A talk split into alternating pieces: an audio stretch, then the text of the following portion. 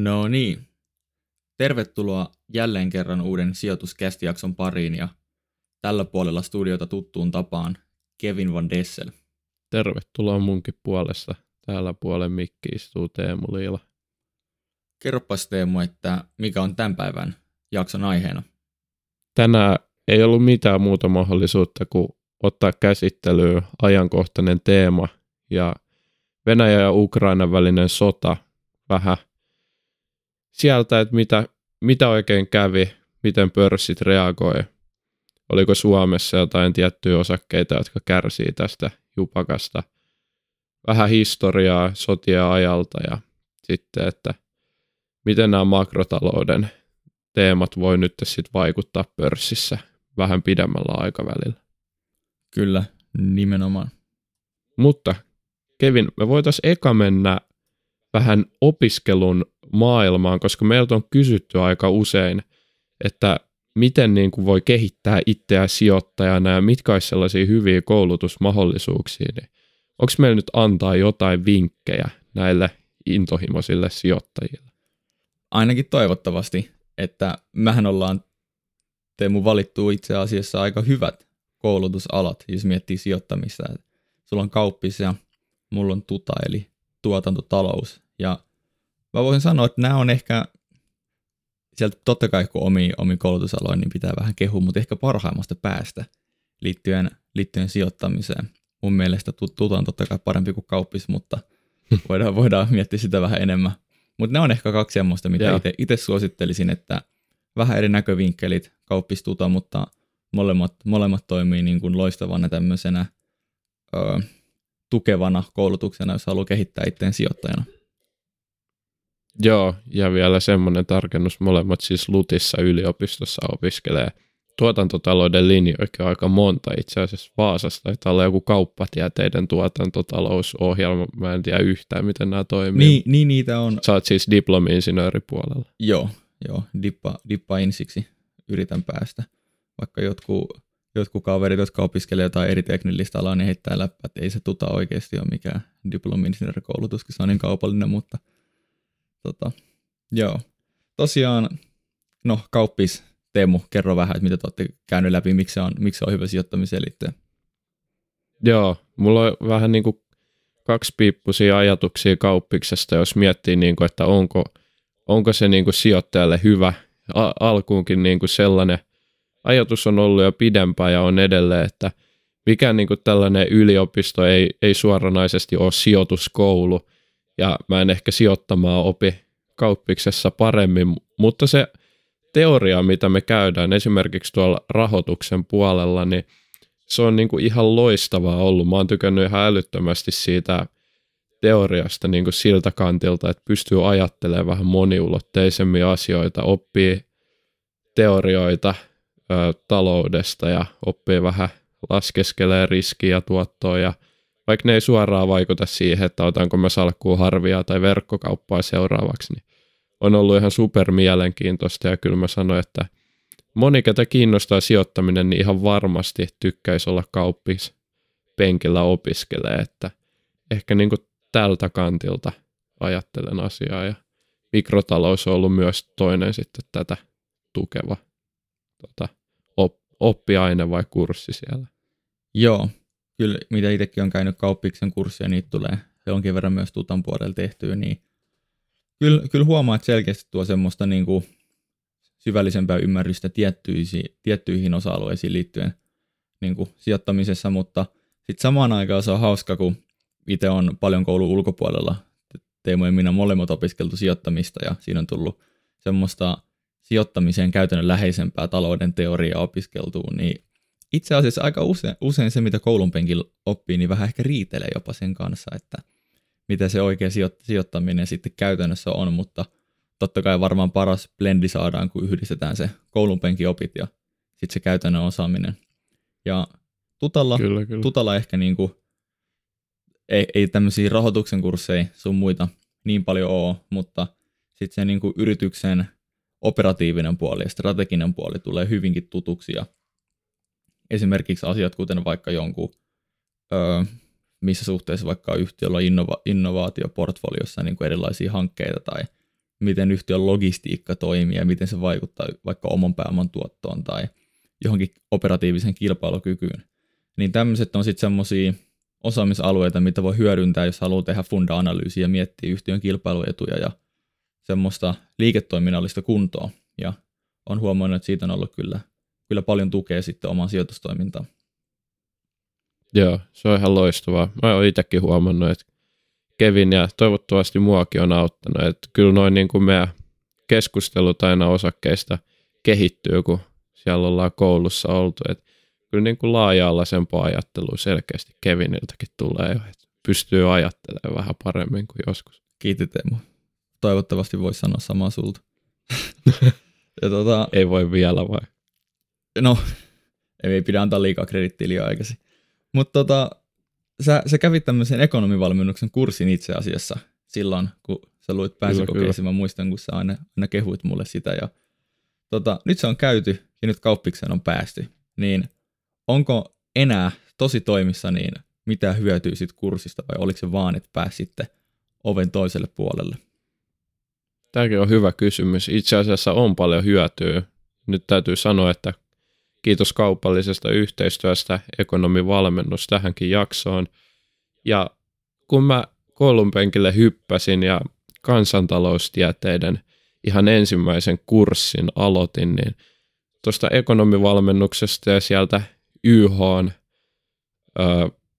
YH-luennoilta on ollut todella paljon hyötyä. Et silloin kun mä sitä kansantaloustiedettä aloin lukemaan, niin sehän oli ihan peruskauraa jo mulle, että ei ollut oikeastaan minkälaisia vaikeuksia. Ja mitä sitten kansiksesta edetään, niin se on sitten mikro- ja makrotaloutta vähän tiukemmin syventävillä kursseilla, niin siellä totta kai, koska kyseessä on yliopisto, niin alkaa jo vaatimukset mennä kovempaa ja kovempaa, mutta kyllä tuolta niin kuin ihan ekonomivalmennuksen kurssilta asti on niillekin kursseille saanut hyötyä, että on se niin kuin perustausta on kunnossa ja etulyöntiasema on ainakin ollut sitten niihin verrattuna, ketkä on suoraan lukiotodistuksella tullut sisään, että on niin kuin huomannut ja ollaan puhuttu, että on auttanut tosi paljon toi, että joutu käymään sen valintakoeprosessin läpi ja nimenomaan laadukkaan ekonomivalmennuksen kurssin kautta. Joo, loistava, loistava homma, että on ollut apua. Ja muistakaa tekin kuuntelijat, jos on kauppis tota, teillä tähtäimessä, niin ottaa ekonomivalmennus haltuun. Ja me tiputetaan tuohon kuvaukseen linkki ekonomivalmennuksen sivuille, niin voitte sieltä mennä tsekkaa sit lisätietoa aiheesta. Kyllä, ihan vähintäänkin se on se ilmainen lounas, mistä me ollaan puhuttu. Että sinne voi, voi mennä tutkimaan, että ei ole mikään ostopäätös, vaikka käy vähän siellä sivuilla pyörii. Kyllä. Mutta hypätään nytten uuteen aiheeseen, eli Ukraina Venäjän sotaan, tai voisi sanoa, että Venäjän hyökkäyssotaan ehkä. Itse tykkään ehkä siitä termistä vähän enemmän, niin Teemu, kerro meille vähän, vähän perusinfoa, että miten kävi. Ei mene liian syvällisesti, koska suuri osa varmaan tietää, mutta semmoiset niin peruspilarit tästä hommasta ja alkuun. Joo, ja vähän on niin kuin erilaiset fiilikset tehdä jaksoa, koska tämä ei aiheena ole sellainen, että mitä me ihan innolla täällä käydään läpi, vaan nyt on oikeasti asioita, jotka meitäkin harmittaa ihan hirveästi. Ja mietityttää jopa pitkään illalla, yöllä, niin on, on, oli hirveä tapahtuma keskiviikon ja torstain välisenä yönä, kun Venäjä hyökkäsi Ukrainaa ja, ja totta kai se näkyi sitten myös pörssissä – jota me nyt sitten käsitellään tässä jaksossa, eli Helsingin pörssi seuraavana päivänä tuli sen 4 prosenttia alas. Jenkkipörssi S&P 500-indeksi tuli alkuun pari prosenttia alas, mutta nousi lopulta aika kovalla pompulla keskel, keskeltä päivää, niin plus 1,5 prosenttiin. Ja Venäjän pörssi, joka hetkellisesti oli jo miinus 50 prosenttia, niin lopulta päätyi sitten miinus 33 prosenttia päivän lopulta. Et siellä tietysti nähtiin aika luonnollisestikin suurimmat reaktiot. Joo, pakko kysyä Teemu, oliko sun mielestä aiheellista, että Venäjän pörssi kävi tuossa miinus 50 prosentissa käytännössä puolittu arvoltaan päivän aikana, että oliko se niin kuin ylireagointia vai onko siinä ihan niin kuin jotain järkeä? Ei, ei mennä ehkä sit liian syvällisesti vielä tulee myöhemmin, mutta mua vaan kiinnostaa sun mielipide. Joo, se on mielenkiintoinen kysymys. Ja mun mielestä, no sanotaanko näin, että niin kuin Juha Kinnunenkin Twitterissä twiittasi, että on niin kuin ehkä paras pörssi, missä nähdään tällainen miinus 50 prosenttia, että hyvä, että se on juuri tämä kyseinen itänaapurin pörssi. Ja mä oon siitä ihan samaa mieltä, että niin kuin jos, jos miettii tuota eettistä näkökulmaa ja sitä moraalikäsitystä siellä niin kuin, ainakin siellä niin kuin diktaattorin tasolla, ei tietenkään peruskansalaisten viattomien tasolla, mutta ylimmän johdon tasolla, niin sanotaanko näin, että se oli ainakin mun mielestä ansaittu dippi ja vähän jopa toivon, että tulisi sitten vaikuttamaan myös päätöksiin tulevaisuudessa Joo. sotien kannalta, että taloudelliset vaikutukset on näin rumia, että mä en fundamentteihin edes tavallaan halua ottaa kantaa, että en itse missään nimessä sijoittaisi Venäjälle varsinkaan nyt, että en, enkä tulevaisuudessa, että koska maa on näyttänyt selkeästi sen totisen luonteensa siellä, niin ei niin kuin eettisestä näkökulmasta millään en, en sijoita. Ja on kuullut, että on niin kuin tutut tai, tai ihan puolitutut, ketä on niin kuin Twitterissä nähnyt, niin on just myynyt Venäjältä pois omistuksia, et mikä on tietysti ihan, ihan kiva juttu. Joo, tämä on tavallaan vähän kaksiteräinen miekka tai kaksipiippunen homma sen takia, koska samaan aikaan se, että Venäjällä tapahtuu tavallisten kansalaisten tasolla tämmöisiä niin kuin ikäviä asioita. Moni varmaan menettää paljon rahaa, rahaa totta kai, kun osakkeet dippasi niin paljon, niin se on totta kai tosi ikävä asia venäläisten tavallisten kansalaisten näkökulmasta. Mutta sitten voidaan toivoa, että kun tapahtuu tämmöisiä ikäviä asioita Venäjän tavallisille kansalaisille, jotka johtuu tästä Putinin aloittamasta hyökkäyssodasta, niin että sitten nämä negatiiviset vaikutukset aiheuttaisi tavallaan Venäjän kansassa enemmän semmoista niin aloitteellisuutta sitten Putiniin vastaan, ja joka sitten voisi vois toivottavasti parantaa tätä tilannetta vähintäänkin vähän pidemmällä juoksulla, että huomataan, että ehkä se maan johto ei ole nytten, ei, ei välttämättä ajan niin kuin tavallisen kansalaisen hyötyä, hyötyä sitten loppuun asti, niin kaksipiippun hommat ei tietenkään, tietenkään voi toivoa mitään ikävää Venäjän kansalaisille, mutta samaan aikaan toivoo, että ne ikävät asiat johtaa hyvin asioihin loppujen lopuksi. Kyllä, hyvä oli nähdä nyt Pietarissa ja Moskovassa, että siellä vähän jengi lisääntyi mielenosoituksissa, niin oikeasti tsemppii sinne ja tosi siistiä, että Venäjällä on niin kuin fiksui kansalaisia vielä siellä paljon, että Kyllä. toivottavasti saa jotain vaikutusta aikaan. Joo. Moni on miettinyt sitten, että miten suomalaisiin yhtiöihin vaikuttaa tämä homma. homma ja me Teemu mukaan laitettiinkin sijoituskästi Instagramiin. Ottakaa muuten IG-seurantaa, jos et ole vielä ottanut. Niin MyStorya kysyttiin, että miten meiltä te olette, että miten, miten se tulee vaikuttamaan. Niin Teemu on tehnyt meille tämmöisen hot listin nyt. Suomalaiset yhtiöt, mihin tämä saattaa vaikuttaa eniten ja sitten nopea perustelu, että miksi ja miten. Niin anna Teemu palaa korvat hörölle. Kyllä, kyllä. Eli no lista koostuu osittain niistä, mitkä dippas eniten silloin heti ensimmäisenä päivänä. Poistettu toki ne yhtiöt, ketkä julkaisi Q4-raportteja ja tämän pettymyksen takia dippas, mutta mä jätin tänne nämä niin kuin Venäjällä liiketoimintaa tekevät. Niin ihan ekana, tässä on niin kuin kaksi yhtiötä, mistä voisi pohtia, että onko ne isoimmat kärsijät, niin en, ensimmäinen näistä, Nokian renkaat, näkyi pörssissä miinus 15 prosenttia tuolloin torstaina ja Nokia renkailta No itse asiassa liikevaihdosta tällä hetkellä vaan viidennes, eli 20 prosenttia tulee Venäjältä. Mutta sitten se, mikä siinä isoimman kolauksen saa, niin on tämä 70 prosentin tuotantokapasiteetti ja tehdas, joka tämän tietysti omaa, ja hyvän, hyvän kannattavuuden tehdas, joka sijaitsee täällä Venäjällä – josta on nyt sitten, varsinkin kun tulee nämä seuraukset ja pakotteet, niin nyt on niin kuin oikeasti sitten vaikeuksia tuolla tehtaan toiminnassa ja varmasti tulee niin kuin aiheuttaa ongelmia vielä enemmän tuonne Nokian renkaille. Joo, kyllä. Mitäs muita yhtiöitä sieltä löytyy? No toinen näistä tästä parivaljakosta on sitten Fortum, joka oli miinus kahdeksan prosenttia, eli puolet vähemmän kuitenkin pörssissä miinuksella. ja Fortumin liiketoiminnasta niin 7000 työntekijää sekä 12 tuotantolaitosta sijaitsee Venäjällä ainakin jonkun aikaa sitten tehdyn päivityksen mukaan suoraan Fortumin sivuilta.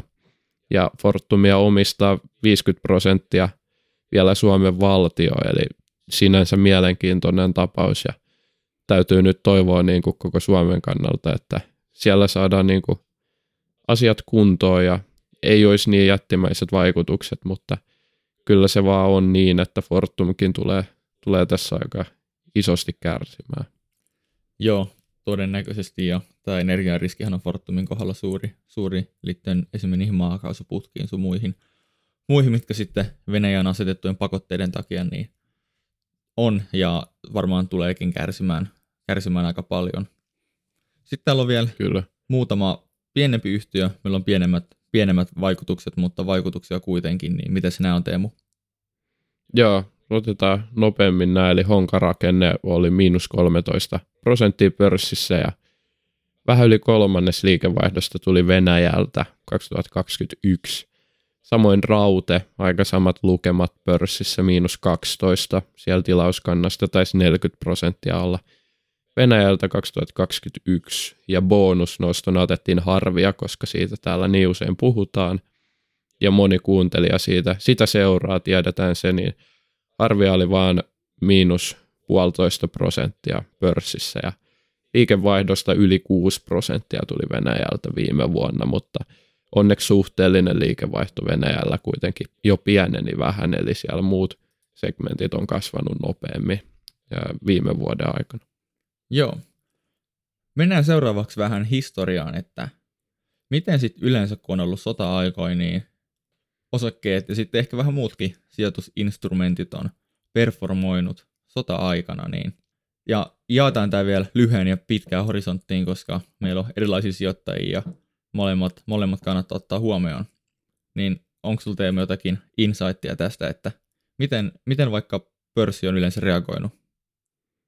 Joo, Kevin tulee kohta vielä tarkempiin tuollaisiin pointteihin, mielenkiintoisiin pointteihin noista tarkoista reaktioista, mutta jos nyt katsoo niin kuin isoa kuvaa ja isolla pensselillä maalataan vähän eka, niin totta kai pitää erotella, että miten osakkeet reagoi ensinnäkin lyhyellä aikavälillä ja pitkällä aikavälillä. Eli nyt nähtiin aika kova, melkein 4 prosentin reaktio Suomen Helsingin pörssissä heti kun tämä sota lähti käyntiin, ja niinhän se on historiassakin ollut, että negatiivisia ne reaktiot on ollut niin kuin heti ensimmäisenä päivänä, kun tällainen konflikti on tapahtunut. Ja tosin ne on yleensä ollut vähän lievempiä, että nyt toi Helsingin pörssin melkein 4 prosentin reaktio oli aika raju Joo. reaktio, mutta sitten pitää, pitää mielessä, että pitkällä juoksulla nämä ei ole itse asiassa vaikuttanut juuri ollenkaan ainakaan negatiiviseen suuntaan pörsseihin nämä erilaiset konfliktit,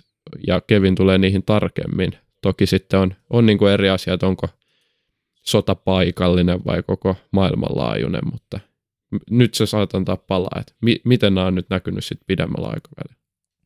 Joo, eli mähän on nyt rämpinyt tietoni kasaan tämmöisen CFA-instituutin tutkimuksesta. CFA on tämmöinen tota, sijoitusalan ammattilaisille rahoituskoulutusta tarjoava järjestö. Ja tosiaan semmoinen aikaväli, mikä on otettu tarkastelua niin kuin neljä kuukautta ennen sitä itse sotaa, ja sitten siitä sodan loppuun asti, niin itse asiassa osakkeet on CFAn mukaan tuottanut keskimääräistä paremmin, jos otetaan yksi kertaa lukuun ottamatta. En tiedä, mikä, mikä näistä kerroista oli, mutta muuten niin osakkeet on jopa yliperformoineet. Nämä voidaan yleensä jakaa sitten näihin isoihin yhtiöihin ja pieniin yhtiöihin, ja isot yhtiöt on tuottanut, jos katsotaan vaikka toista maailmansotaa, niin tuotti noin 17 prosenttia, ja Pienet yhtiöt itse asiassa tuotti 33 prosenttia. Sitten taas toisaalta bondit, eli velkakirjat, niin on tuottanut normaali huonommin sotien aikana.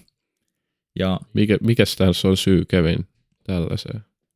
No, hyvä kysymys, ja molempiin on itse asiassa ihan looginen syy, eli miksi stocks go up ja bonds go down, eli ekana osakkeet. No, kun tulee sota, niin luonnollisesti valtioiden tekemät investoinnit kasvaa, teollisuuteen, teollisuuteen liittyen, ja tämähän sitten kiihdyttää taloutta ja parantaa yleensä yhtiöiden liiketoimintaa, kun tulee enemmän rahaa systeemiin. Ja tämän takia yleensä osakkeet performoi yllättäen hyvin eikä huonosti. Sitten taas velkakirjat eli bondit, niin on suoriutunut normaali huonommin, koska ensinnäkin inflaatio on korkea sota-aikoina, ja sitten on havaittu, että velkakirjat korreloi negatiivisesti inflaation kanssa historiassa. Ja toinen syy on se, että kun valtiot ottaa lisää velkaa, niin tämän sodan takia, niin sitten ne ajaa näiden bondien yieldia, eli tuottoa ylöspäin. Ja samalla ne olemassa olevat bondit, niin niiden arvo laskee, koska nyt on tarjolla uusia bondeja, mitkä antaa parempaa tuottoa. Niin sen takia, sen takia sitten niin kuin osakkeet yliperformoi ja velkakirjat aliperformoi historiallisesti. Joo, tämähän on monelle sijoittajalle varmasti vähän hankala aluksi sisäistää, koska bondei, bondien toi liike on vähän niin kuin, tai no se, sehän ei ole päinvastainen, mutta nyt kun me usein mielletään, niin kuin, että velkakirjojen arvo nousisi, kun nämä yieldit, eli nämä kuponkikorot nousee, niin tosiasiassahan se menee silleen, että kun sijoittajan tuottovaatimus nousee, eli näiden velkakirjojen arvo laskee, niin samaan aikaan siis nämä jieldit menee ylös, tai just sen takia, että ne jieldit on mennyt ylös, niin nämä arvot on laskenut. Kyllä. Ja sitten sit me voidaan ennemminkin niin kuin pohtia tätä asiaa sille, että samalla tavalla kuin osakkeissa osinkotuotot nousee, niin yleensä kurssit on laskenut ja senhän takia se osinkotuotto on korkeampi. Bondeissa on sama, että kun se sijoittajan tuottovaatimus nousee, niin kuponkikorot on sitten korkeampia ja näin ollen niin kuin No en osaa sitten sanoa, että minkä takia just pelkästään bondit on laskenut, että tuottovaatimus on siellä noussut, mutta tietyllä tapaa osakkeissa voisi ajatella samaa, että kun inflaatio jyllää ja korot nousee, niin myös tuottovaatimus siellä nousisi ja osakkeetkin performoisi huonosti, mutta nyt ilmeisesti tämä niin talouskasvu on aina sitten siitä siivittänyt kuitenkin osakkeiden tuottoa paremmaksi sotien aikana ja sitten siitä eteenpäin. Kyllä. Ja sitten jos yleistetään tämä, niin ollaan havaittu, että sodat alkuun aiheuttaa pienimuotoista laskua, mutta niistä toivutaan yleensä jopa muutamissa kuukausissa. Ja sitten suurimmat karhumarkkinat niin yleensä johtuu ihan jostain muista asioista kuin sodista. Sodat harvoin aiheuttaa mitään suurempia karhumarkkinoita sitten pörssissä. Kyllä. Sitten hypätään vielä tähän makrotalouden puolelle liittyen tähän nykytilanteeseen, kun saatiin alustettua tuota historiaa pois alta. Eli miten nyt erityisesti Venäjän taloudessa tapahtuu ja miten nämä länsimais, länsimaalaisten tota, maiden talouspakotteet sitten ahdistaa Venäjää tällä hetkellä aika paljon. Joo, tässä on tullut aika paljon nyt kaikenlaista viikonlopun aikana ja mitkä on Kevin sun mielestä suurimmat tapahtumat, mitkä nyt tulisi sitten vaikuttaa ehkä meidän ja sitten ehkä isommin vielä niin tuonne Venäjän talouteen? No kaksi ylivoimaisesti suurinta tapahtumaa. Ja nyt puhutaan nimenomaan talouspuolesta, koska on muitakin pakotteita, mitkä liittyy, liittyy sitten muihin kuin talousasioihin. Niin on tämä SWIFT-pankkijärjestelmä ja sitten Venäjän keskuspankin varojen jäähdyttäminen. Ja nämä on kaksi todella suurta asiaa ja nyt voidaan pureutua niihin vähän tarkemmin. Joo, mikä, mikä ihmeen Swift? Vielä pikkuteoria olisi ihan rautalangasta vääntää. Joo, no siis Swifthän on tämmöinen kansainvälinen pankkien välinen viestintäjärjestelmä, joka siis mahdollistaa sen, että rahaa voi turvallisesti siirtää maiden rajojen yli. Eli käytännössä aika, aika pakollinen järjestelmä pankkien niin kuin väliseen kansainväliseen rahaliikenteeseen. Ja kun Venäjä tästä nyt otetaan pois, niin kansainvälinen rahali- rahaliikenne on lähes mahdotonta sitten venäläisille, venäläisille pankeille. Kyllä, eli, eli nyt sitten oikeasti annetaan painetta Venäjälle ja miten sitten tämä varojen jäädyttäminen, kumpi tässä on nyt sitten isompi pala purtavaksi siellä itä, idän puolella? No tämä on vaikea kysymys, mutta omasta mielestä tämä Venäjän keskuspankin varojen jäähdyttäminen on se ns. Niin kuin länsima- länsimaiden taloudellinen ydinase Venäjää vastaan. Ja itse asiassa luin hyvin mielenkiintoista Twitter-ketjua tämmöiseltä kaverilta kuin Robert Personilta, joka on kansainvälisen politiikan professori ja Venäjän ja Neuvostoliiton jälkeisen politiikan asiantuntija. Ja hän avasi mielenkiintoisesti, että miten tämä Venäjän keskuspankin varojen jäähdyttäminen sitten voi aiheuttaa niin kuin todella vakavia taloudellisia seuraamuksia Venäjälle ja selkeästi Putinkin on tämän ymmärtänyt, koska nyt nähtiin eilen, että sitten Venäjä laittoi sen tämmöisen niin kuin ydinase, mikä virallinen termi onkaan, niin kuin järjestelmän niin kuin tämmöiseen valmiustilaan reaktiona kyllä, näihin, kyllä. näihin taloudellisiin uhkiin. Eli mikä homma? Tota, tosiaan Venäjän keskuspankki, joka muidenkin keskuspankkien tavoin, niin säätelee oman maansa rahapolitiikkaa hyvin pitkälle ja on siinä tärkeä, tärkeä tota, tekijä, niin silloin valtava määrä varoja Venäjän ulkopuolella, noin 300 miljardia dollaria. Ja nämä varat, mitkä on nyt Venäjän ulkopuolella, niin ne on mahdollista sitten jäädyttää. Eli Venäjän keskuspankilla ei sitten ole näihin, näihin enää mitään pääsyä. Ja miksi tämä on kova juttu? Ensinnäkin suuri määrä rahaa, mutta kriisitilanteessa, kuten tämä on, niin ihmiset hankkiutuu nyt eroon Venäjän ruplasta. Moni on ehkä nähnyt semmoisia videoita, kun on ollut valtavat jonot pankkiautomaateille esimerkiksi. Tätä ruppalaista vaihdetaan dollareihin, euroihin, valuuttoihin, mitkä säilyttää paremmin arvonsa, mitkä on vahvempia. Ja valuutat, kuten kaikki muutkin oikeastaan asiat taloudessa, niin toimii tämmöisen niin kysynnän ja tarjonnan periaatteen kannalta, tai kysynnän ja tarjonnan periaatteella. Ja nyt kun se tasapaino horjuu sen takia, että ihmiset haluaa hankkiutua ruplasta eroon, niin nytten keskuspankkien tehtävänä on astua tähän ja tarjota likviditeettiä sille ruplalle, eli ostaa tavallaan niitä ruplia, että se tasapaino pysyy hyvänä. Ja niin kauan kuin Venäjän keskuspankki onnistuu tässä, niin totta kai ruplan arvo varmaan tippuu, mutta se ei romahda, ei nähdä mitään niin kuin katastrofaalista asiaa. Mutta mitä sitten, jos Venäjän keskuspankin varat ehtyy? No, koska me ollaan jäädytetty nämä 300 miljardia dollaria, saattaa olla suurempikin määrä rahaa, niin ne ehtyy huomattavasti nopeammin. Ja koska ne ehtyy huomattavasti nopeammin, niin sitten todennäköisesti tulee tämä tilanne, että, että sitten joudutaan tilanteeseen, missä Venäjän keskuspankki ei enää pysty ostamaan niitä ruplia ja tarjoamaan likviditeettiä sille ruplalle, joka tarkoittaa sitä, että tämä kysynnän ja tarjonnan tasapaino horjahtaa todella pahasti. Ja tämä johtaa siihen, että voidaan nähdä todella kovaa inflaatiota ja siis ruplan arvon romahtamista. Tämä voi johtaa parhaimmillaan siihen, että, tai hirveimmillään, riippuu totta kai näkökannasta, siihen, että rupla kohtaa hyperinflaatiota ja voi sisäistä Venäjän talouden historiallisen pahaan lamaan, joka vaikuttaa kaikkeen elämään. Varmaan moni on muistanut jostain historian tai yhön tunnilta, kun esimerkiksi Saksassa aikoinaan oli niin paha hyperinflaatio, että porukat poltti takassa seteleitä, koska ne oli niin paljon halvempi kuin mm. polttopuut. Niin tämän tyyppinen tilanne on ihan mahdollinen, mitä Venäjällä tapahtuu. Ja koska eurojen ja dollareiden käyttö mun ymmärtääkseni on niin kuin suoraa kaupoissa laitonta, niin tämä voi esimerkiksi lisätä aktiviteettia mustan, mustan pörssin puolella, missä sitten voidaan käyttää näitä dollareita ja euroja.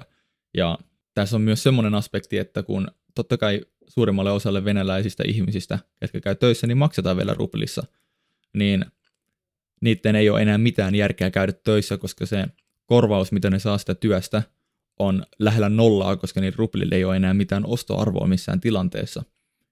Ja tämmöisiä on itse asiassa jossakin Afrikan valtiossa myös nähty, että töissä ei kannattanut enää käydä, koska se matka sinne töihin oli kalliimpi kuin se ö, rahan arvo, mitä siitä sai korvaukseksi. Eli joo, lyhyestä virse kaunis, tämä tilanne voi sisäistää Venäjän historiallisen pahaan lamaan, mistä on todella vaikea toipua. Ja tämä on todella vakava uhka Venäjälle ja länsimaiden taloudellinen ydinase tällä hetkellä Venäjä vastaan mun mielestä. Joo, kiitos Kevin hyvästä teoriapläjäyksestä tähän. Tähän varmaan vaikuttaa jollain tapaa sitten myös tähän budjettiin, mitä Venäjä pystyy armeijaan käyttämään. Joo, ja, kyllä.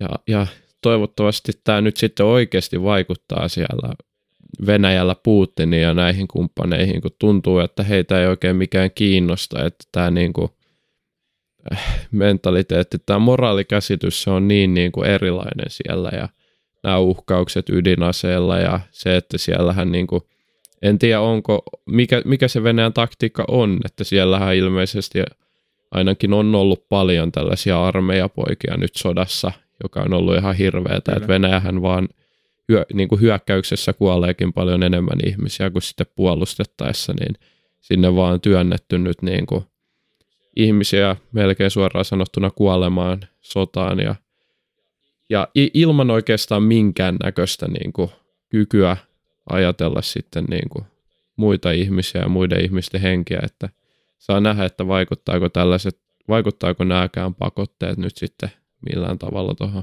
Putinin pääkoppaan. Niin siis vähintäänkin, vähintäänkin nämä asiat tulee vaikuttamaan Venäjän yhteiskuntaan ja taloudellisen tilanteeseen Kyllä. sekä Venäjän Joo. valtion maineeseen maana. Se varmaan niin kuin kymmeniä vuosia tästä eteenpäin. Että tämä, tämä on ollut kyllä semmoinen juttu, että ellei näitä taloudellisia pakotteita höllätä, niin Venäjällä tulee tavallaan se käytännössä niin kuin on eristänyt itsensä niin kuin länsi, länsimaisista maista aika voimakkaasti ja voisin kuvitella, että on aiheuttanut itselleen aika voimakkaan ahdingon senkin jälkeen, kun tämä Ukraina tai Venäjän hyökkäyssota on sitten takana päin jo. Eli varmaan aika, niin, aika, aika nettonegatiivinen liike, voisin kuvitella niin kuin pitkässä juoksussa. Kyllä. Täytyy toivoa, että siellä nyt muutkin isomman niin kuin vaikutusvallan kaverit alkaa vastustaa tätä hommaa. Että siellähän on jo pari ihmistä, en, en kovin tarkkaan tiedä, mutta jotain oligarkkeja on jo ruvennut niin kuin sanomaan, että ei, ei, ei halua tällaista enää ja olisiko joku niin kuin ilmastoaktivistikin pyydellyt jo anteeksi ihan julkisesti, että on siellä niitä ihmisiä, ketkä tähän on herännyt ja toivottavasti saadaan nyt vielä lisää tällaisia ja Kyllä. toivottavasti myös mielenosoittajat saa nyt turvallisesti osoittaa siellä mieltä ja antaa vähän painetta sinne diktaattorin suuntaan. Kyllä.